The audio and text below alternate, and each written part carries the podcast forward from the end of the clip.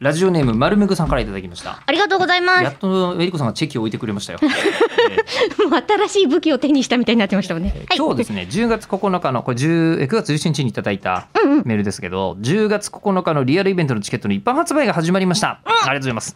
発売日の告知はラジオの方でしっかりされていましたがえどこのプレイガイドか事前告知がなかったためえどこで売るの？E プラスだよね1時間前になってもチケットが出てこないなどツイッターではプチ混乱が見られました申し訳ね久しぶりのイベントだからね。で、そんなこんなで、えーその後無事購入できましたという報告を見ていたのですが、あまりラジオでメールを読まれていない方の名前がちらほらいるのが印象的でした。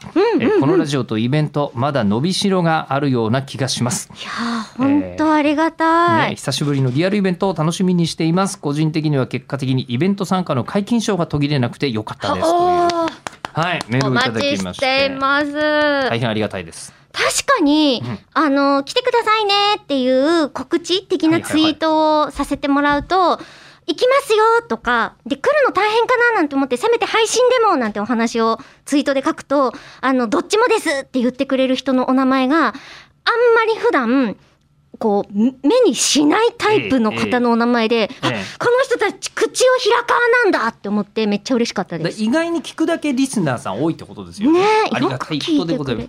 えーで、あの、なんていうんですかね、あの、もう本当に、うんえっ、と、めちゃくちゃ面白い学者さんを呼ぶというところだけには、すごいこだわりがあるはい。ので、ねえ、なんとかしたいですよね。そうなんですよ結構いい流れはできてるんですけど、流れが2年ぐらい切れてたから、本当いや止まってましたそうもんなんですよ。ね。今回あの文化人類学者の奥野先生なんですけど、はい。あこれね絶対教授の分に収まらないので、奥野先生の経歴をちゃんとラジオネームあきとちゃんが送ってきたのであ、じゃあちょっとそれご紹介としてお願いします。ねあのー奥野先生情報ウィキペディアには載っていない、えーものをまとめましたと。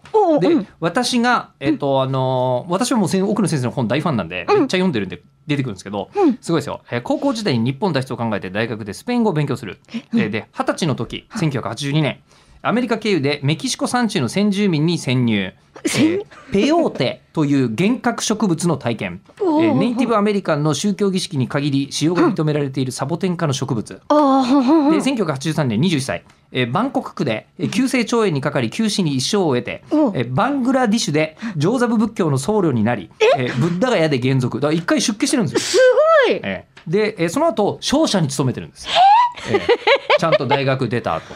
で日本で？商社に勤めて、えーそうです。でその後会社員を辞めて、うんえーインドネシアのカリスという農耕民についてシャーマニズムや呪術を研究するみたいなそういう先生なんですよ。えーめちゃ、でだけどツイッターやってらっしゃるんですよね。やってます。はい。ツイッターめっちゃ面白かった。じゃあ明日続く。はい。